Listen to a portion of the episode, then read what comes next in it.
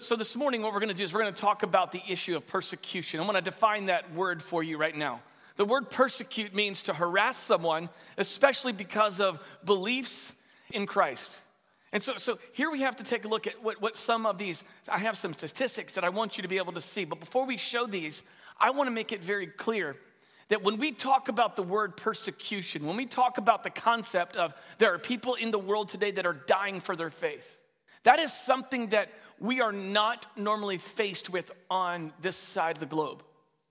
So, what, what I want you to do and what I want to encourage you to do this morning is to take a look at the, the text that we're looking at and look at the big C.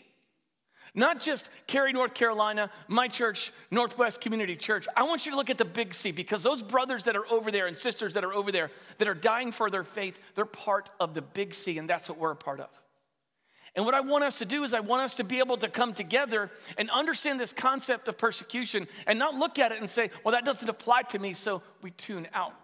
But look at the first church. Look how they responded to the, to the first persecution of the early church in Acts chapter 4. And then take a look at how we can persevere through it. Praying for our brothers and sisters and, and doing that. So, a couple of statistics that I want you to do. I've, I've compiled these from the World Watch List of 2018. They have an incredible website that talks about persecution all over the world. In one month, in one month, 322 Christians are killed for their faith throughout the world. 214 churches or church properties, Christian properties, are destroyed.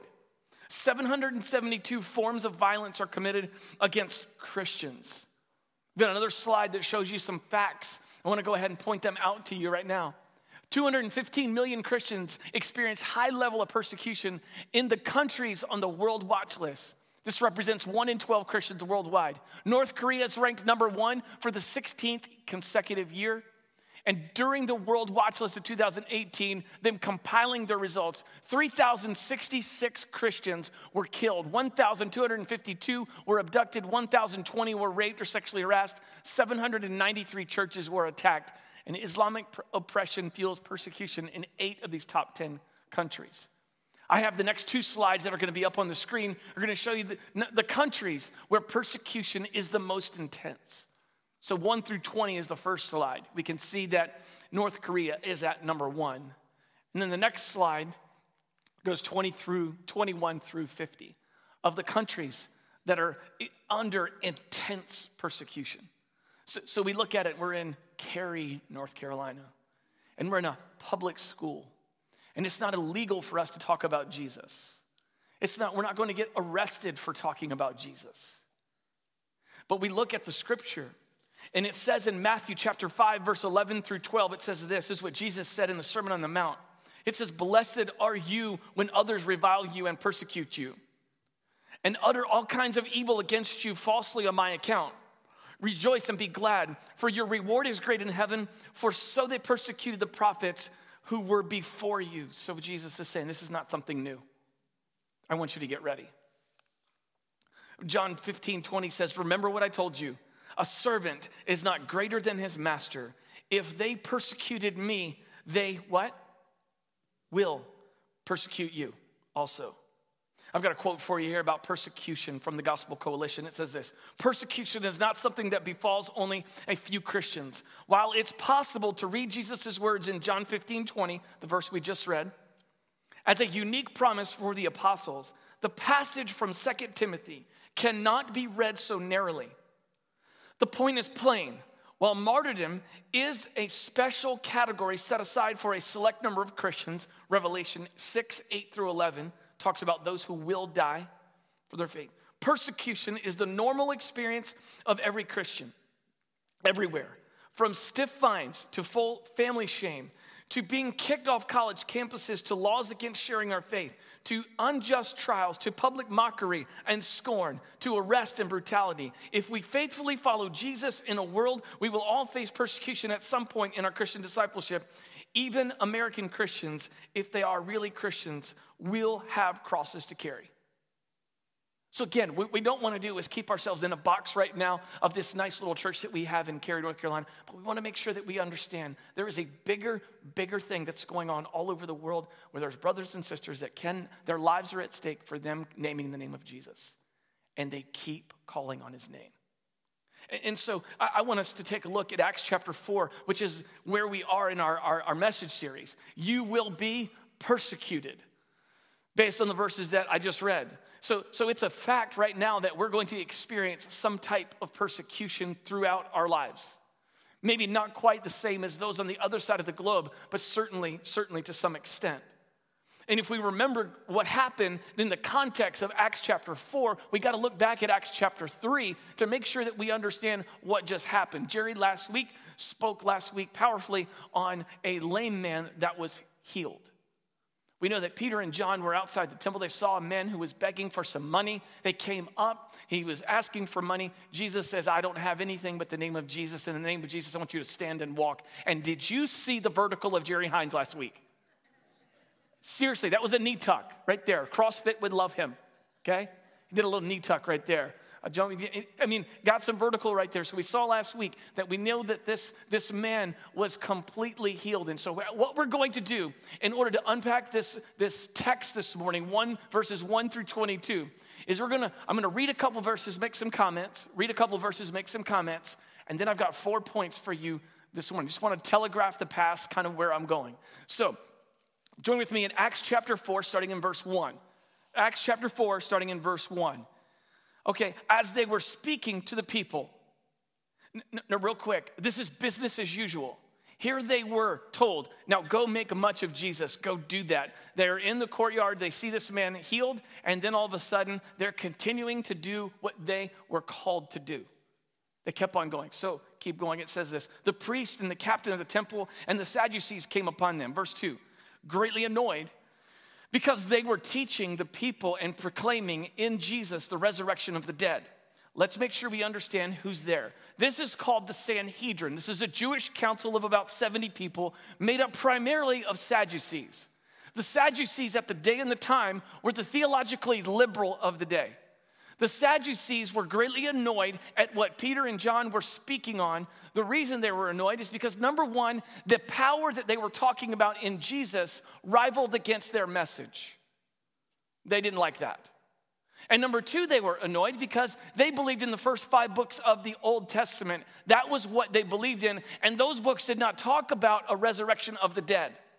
So when you talk about a resurrection, that is completely foreign to them, and that's why they didn't like him. And so some would say because they did not, they denied the resurrection, that is why they were sad, you see. Jerry is over there going, Yeah, we've heard that in seminary and Bible college our whole life. But I couldn't wait to use it on you right now. It's an easy way to remember the sad you Sadducees. They were sad, you see, because they denied the resurrection. Okay? All right, keep going. Who else is in the who else is here? Verse 3 and they arrested them and they put them in custody until the next day, for it was already evening. Verse 4 But many of those who had heard the word believed, and a number of the men came to about 5,000. Stop right there and let's just talk. First, we started, the early church started with 120 people. Then all of a sudden, last week, we found out that it was growing and there were 3,000 people that were added. Now we get up here and we have another number, which is actually the last number we have for the early church. There's 5,000 people. Some say that it's an additional 5,000 to the 3,000. Some say that it was just 5,000 men, and then you add on to the ladies. The, the, the number of the church could be 35, 35,000 people to 40,000 people. All we know is this the church was growing rapidly in the midst of persecution. We'll come back to that in a little bit. Okay? So, verse number five. We now understand there was rapid growth. And on number five, it says this And on the next day, the rulers and elders and scribes gathered together in Jerusalem with Annas the high priest and Caiaphas and John and Alexander. And all were of the high priestly family. And when they had set them in the midst, they inquired, By what power or by what name did you do this? Then Peter, filled with the Holy Spirit, and said to them, rulers of the people, and elders. If we are being examined today concerning a good deed done to a crippled man, by what means this man has been healed? Now, we have to stop right there. So they're basically asking them a question. Let's get this straight, guys. I want you to understand that we saw a man who was lame and has never walked a day in his life. We prayed over him in Jesus' name and he is healed. So let's get this right. You are arresting us, bringing us before the Sanhedrin because of a good deed that's done. Do you sense a little bit of sarcasm? I, I, I sense a little sarcasm in Peter. Possibly. Verse 10 Let it be known to all of you and all the people of Israel that by the name of Jesus Christ of Nazareth, whom you crucified, whom God raised from the dead, by him, not by me, not by John, by him this man is standing before you well. This Jesus is the stone that was rejected by you, the builders, which has become the cornerstone. In Jewish history, it was known that the cornerstone was the stone by which the building would survive. It was a cornerstone. It was placed there. It was weather tempered. It was used to be able to, to handle all of the seasons. And it was also able to handle the strength of the entire building. And so that's why he uses that word corner, cornerstone. Verse 12. And there is, listen, beautiful verse, one you should memorize. Verse 12. And there is salvation in no one else, for there is no other name under heaven given among men by which we must be saved. Unbelievable. Great, great, great text right there. Verse 13. But when, the bold, when they saw the boldness of Peter and John and perceived that they were uneducated common men, they were astonished. And they recognized that they had been with Jesus. Listen, guys, we're not talking about scholars, we're talking about fishermen. That's what we're talking about. There is no PhD, there is no master level education. We're talking about someone who just says, I need something else. This is who he is. It's, it's, it's fishermen. And every one of you in here should say, Amen. Thank you, thank you, God, that you just use ordinary people to talk about you, an extraordinary God. That's, that's beautiful, that's encouraging for me. Verse 14, but seeing the man who was healed standing beside them, they had nothing to say in opposition. So they can't deny that he was healed. There was a complete army of people that were all around. There were so many witnesses. I mean, they couldn't just say, hey, hey, hey, you get back in your wheelchair. Hey, if you're a leper, we don't want you to have, we want you to keep having your spots. We don't want you to, to be healed. I mean, that's ridiculous. So there was a complete army. So they're sort of at an impasse, this Jewish council of 70, the religious authority, because there was such a, a group of people that saw what had taken place. Verse 15. But when they had commanded them to leave the council and they conferred with one another, verse 16, saying, What shall we do with these men?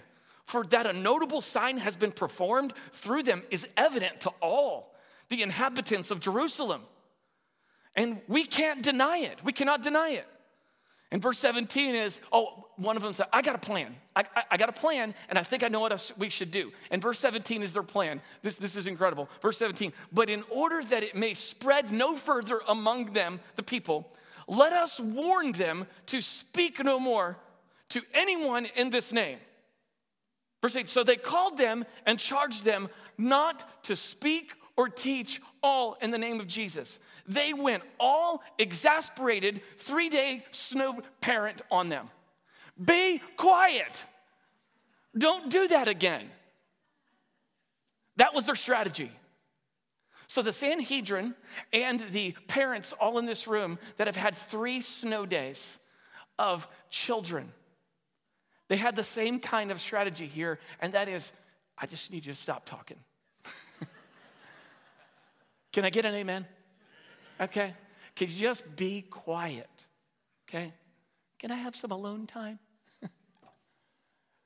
and here they are, just, just be quiet. Well, let me ask you a question. How did that work for you? About the same way it's going to work for the Sanhedrin. Okay? So here they are right now.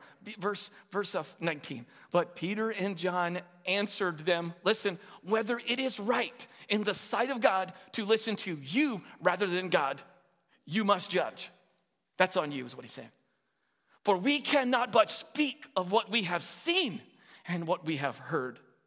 That's what I want my life to be like, and that's what I want your life to be like. For, for we to speak and for the things we have seen and for the things we have heard. And then he comes down here and he says this, the last part. And when they had further threatened them, they threatened again, they let them go, finding no way to punish them because of the people, for all were praising God for what had happened. For the man on whom this sign of healing was performed was more than 40 years old. And here's what I want us to do I believe our text really gives us a really cool picture of what it looks like to persevere through persecution. to persevere through persecution. Again, I'm going to say it again. Let's take a look and make sure our minds are open to the big C, the church that is the universal church, the church of Jesus Christ that's all over the world. Those folks in Nigeria and us right here. So the first thing that I want you to see, we'll go back to the text in a minute, but the first thing I want you to see is this is God will do what God said he would do. God will do what God said he would do. Verses one through four, I want to really highlight that section right there. So remember what they were doing. They were speaking to the people. They had the priests and the captain of the temple and the Sadducees came upon them. Verse two, they were, they were greatly annoyed because they were teaching the people and proclaiming Jesus as a resurrected from the dead. And verse three, and they arrested him and put him in custody. And this is verse four, which is, which is an answer to the point. But many of those who had heard the word believed. The word of the Lord will not return void.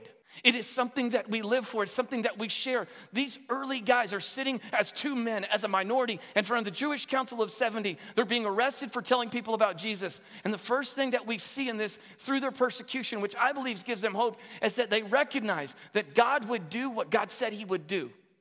And if you want to go back and take a look at Matthew chapter 16, Matthew chapter 16, verse 18 says this, and I tell you, you are Peter, and on this rock I will build my church, and the gates of hell will not prevail against it. So we have the same man who's standing in front of the Jewish Council of 70 that a couple of weeks ago was standing before Jesus. Jesus asked him, Who do you say that I am? He says, You are the Christ, the Son of the living God. And Peter, and Jesus responded, Yes, and upon this rock, your confession, I will build my church, and the gates of hell will not prevail against it. Then Jesus, standing in front of the sand, Sanhedrin, goes out, talks to them, and he's going, I'm going to be bold. Why? Because God will do what God said he would do. Verse 4 says this They arrested them, tried to shut them up, but, the word, but it says, Many believed.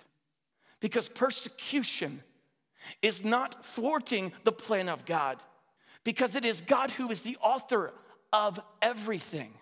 And so, what we see in here is the church grew in spite of the persecution, which gave incredible confidence as they stood before these folks that were sitting here telling them, Be quiet. It was unbelievable for us to be able to see that the church grew in this manner. And un- it's unbelievable for us to take a look at four books of the Bible Ephesians, Philippians, Colossians, and Philemon. Those books are called the prison epistles.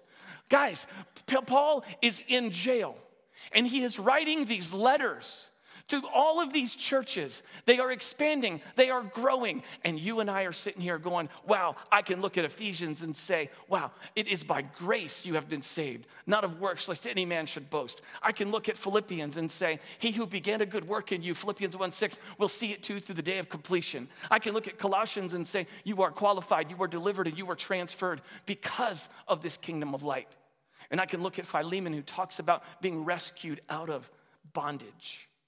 Philemon 1 6 says, I pray that you may be active in sharing your faith so that you may have a full understanding of every good thing you have in Christ Jesus.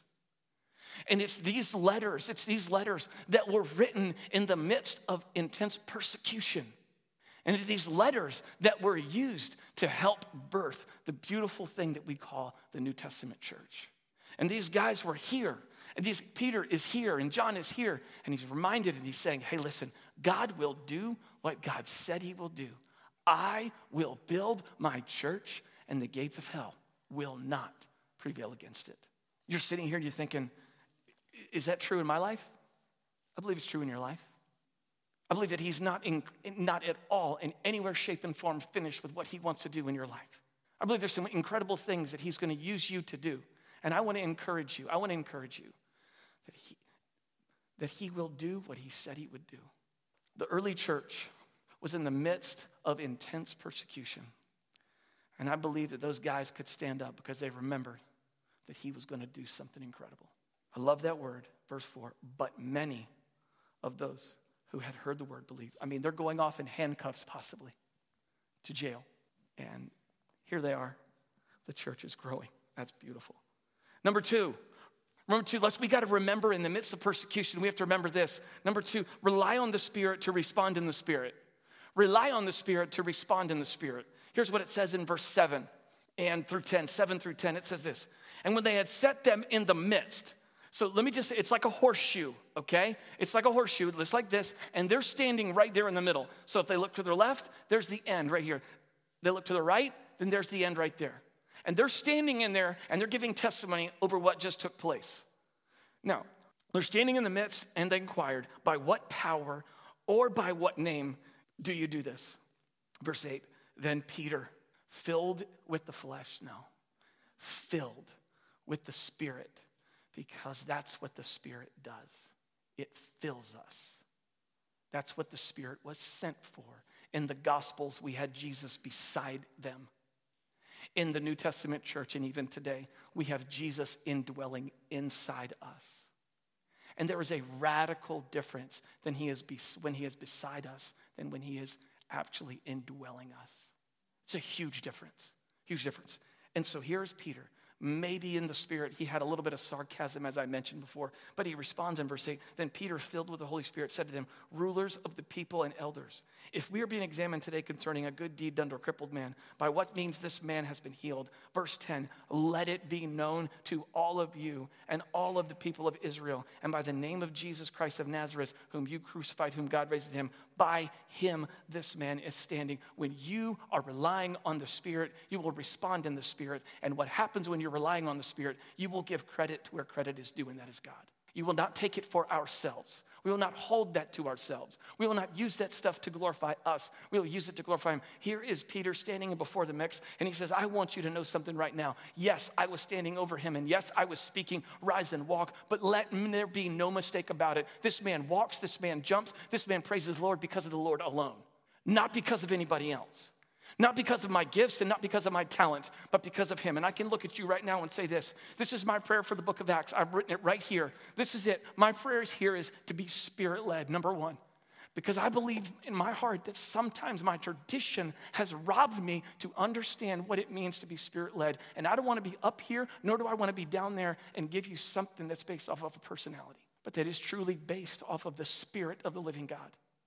And this was evident that they were bold because of verse 13. Jerry will hit this next week. Verse 13 says this this is a key. This is, but when they saw the boldness of Peter and John and perceived that they were uneducated and common men, they were astonished.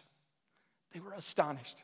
They were astonished because of their boldness. They were astonished because of this. They were astonished because they had been spending time with King Jesus. And there is a difference in our lives when we spend time with King Jesus that you can stand up in front of anyone, anywhere, and say, I give praise and honor to him. And I'm not ashamed of it. I'm gonna try to say this next thing. I have two friends in the church that called me this week, or that I'm aware of. One called me a couple weeks ago. His name was Chris, Chris Lawrence.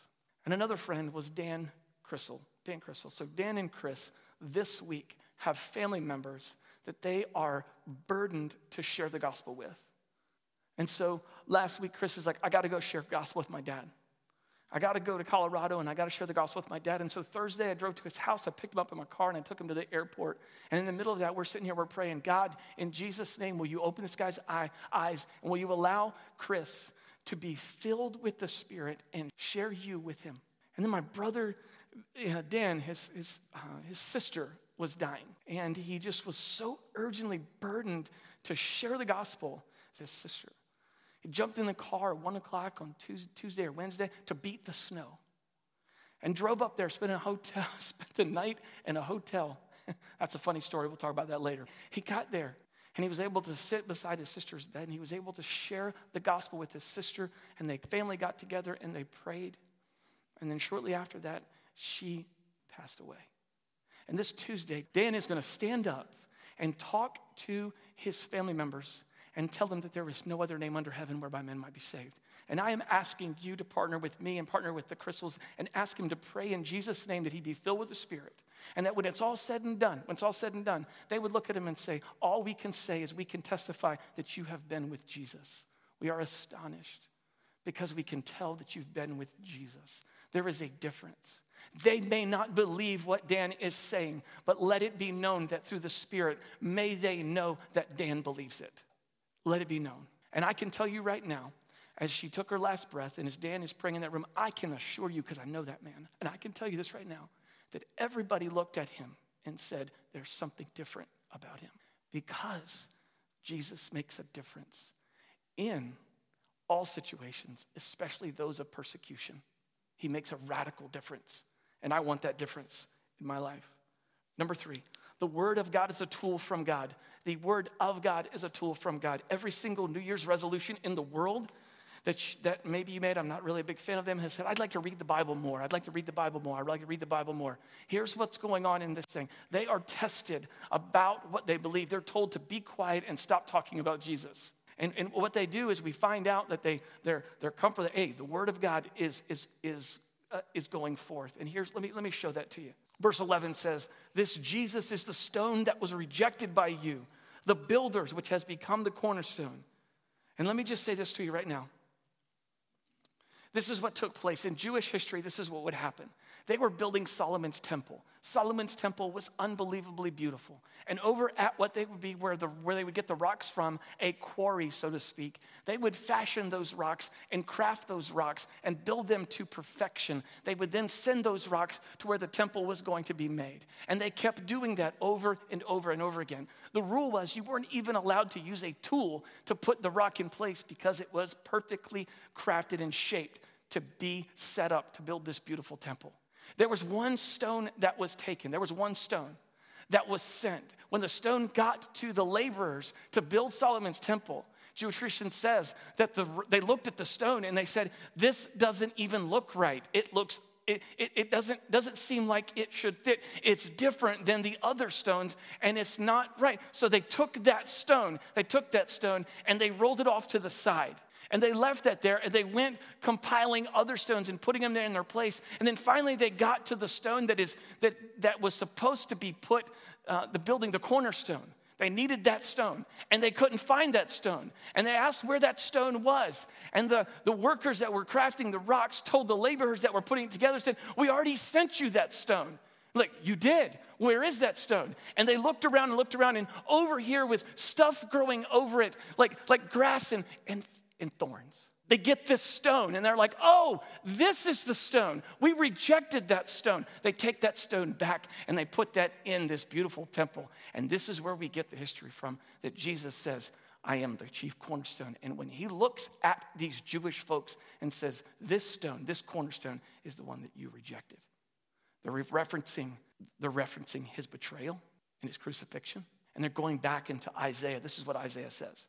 Isaiah 28, verse 16 through 17 says this. So, this is what the sovereign Lord says See, I lay a stone in Zion, a tested stone, a precious cornerstone for a sure foundation. The one who trusts will never be dismayed. I will make justice the measuring line and righteousness the plumb line. So he is talking about this cornerstone as being the one who is trusted. And what he does in his argument to these people is he uses the word of God because it is a tool from God. And it is a tool for you to do the same thing, to use the Word of God to help you understand the ways of God. It's a way to help you understand hey, what is sin? What is not sin? What should I do here? What should I not do here? The Word of God is a tool from God. And here's what they do early on in persecution is they use the word to turn it back on them. These were these great scholars that were sitting around and he turns it back on them. Ephesians chapter 2 19 through 21 says this Consequently, you are no longer foreigners, aliens, but fellow citizens with God's people and members of God's household, built on the foundation of the apostles and prophets, with Christ Jesus himself as the chief cornerstone. Peter and John used that in front of these religious leaders to show them where the power came from. And then they boldly declare, as a summary, since he's the chief cornerstone, they boldly declare that there is no other name that men cannot that men can save that can save us. You see every single religion in the world you and i this every single religion in the world says hey i want you to do this so that you can come in. And jesus says i did and i'm coming to you. And that is drastically different. That's why there is no other name. There is no comparison. There is no second place. It is him and all of him. And that's what they were saying here and they use the word to confirm that to him. Number four, six years of seminary took me to come up with this point, wrestling on how to write this, and so this is how it came out. A follower of God follows God. took me six years to get that point down. I had to take lots of theology classes and church history, and but you know what? It's hard, isn't it? It's hard. but it's worth it. Look at these guys. Verse 18 says this So they called them and charged them not to speak or teach in the name of Jesus. Be quiet. but Peter and John answered them Whether it is right in the sight of God, rather listen to you, then to God you must judge. For we cannot but speak of what we have seen and heard. And when they had further threatened them, they let them go, finding no way to punish them because of the people, for all were praising God for what happened. And so here it is. If you're a follower of Jesus and you have not rejected the cornerstone, then I just encourage you to follow him, regardless of what's going on in your life. Regardless of the situation, regardless of the, the circumstance, every one of us has a lot of stuff that's going on in our life. These guys, right now, their situation was persecution. But all I'm asking and all we're asking here is through the power of the Holy Spirit, just say, just do what you said you would do, and that's follow him. One of the things I would encourage you to do all, all the times here at Northwest, here's what we are looking for as a staff. We want your hand to be up before the question is even asked. Not because of who we are, but because of who God is. So your hand is up, and we can sit there and say, hey, we need people to pull the trailer. Hey, we need people to lead in student ministry. Hey, your hand is already up. The question's not come, but the hand is up, and we're ready. Why? Because a follower of God follows God, plain and simple. They didn't vacillate, they didn't waver, they were respectful. This is what 1 Corinthians 9 16 says this. It says, For if I preach the gospel that gives me, if I preach the gospel, listen what it says, that gives me no grounds for boasting. if I'm talking about Jesus, then I can't boast in anything on my own, I'm boasting in him. So I'm going to continue to preach, for necessity is laid upon me. Woe to me if I do not preach the gospel. That's what 1 Corinthians 9 16. So let's, let's, let's just be reminded, real quick, summarize here. What are we going to remember as we go through persecution? We're going to remember that God will do what God said He would do. We're going to remember that we rely on the Spirit to respond in the Spirit. We're going to remember that the Word of God is a tool from God. And we're going to remember that a follower of God follows God.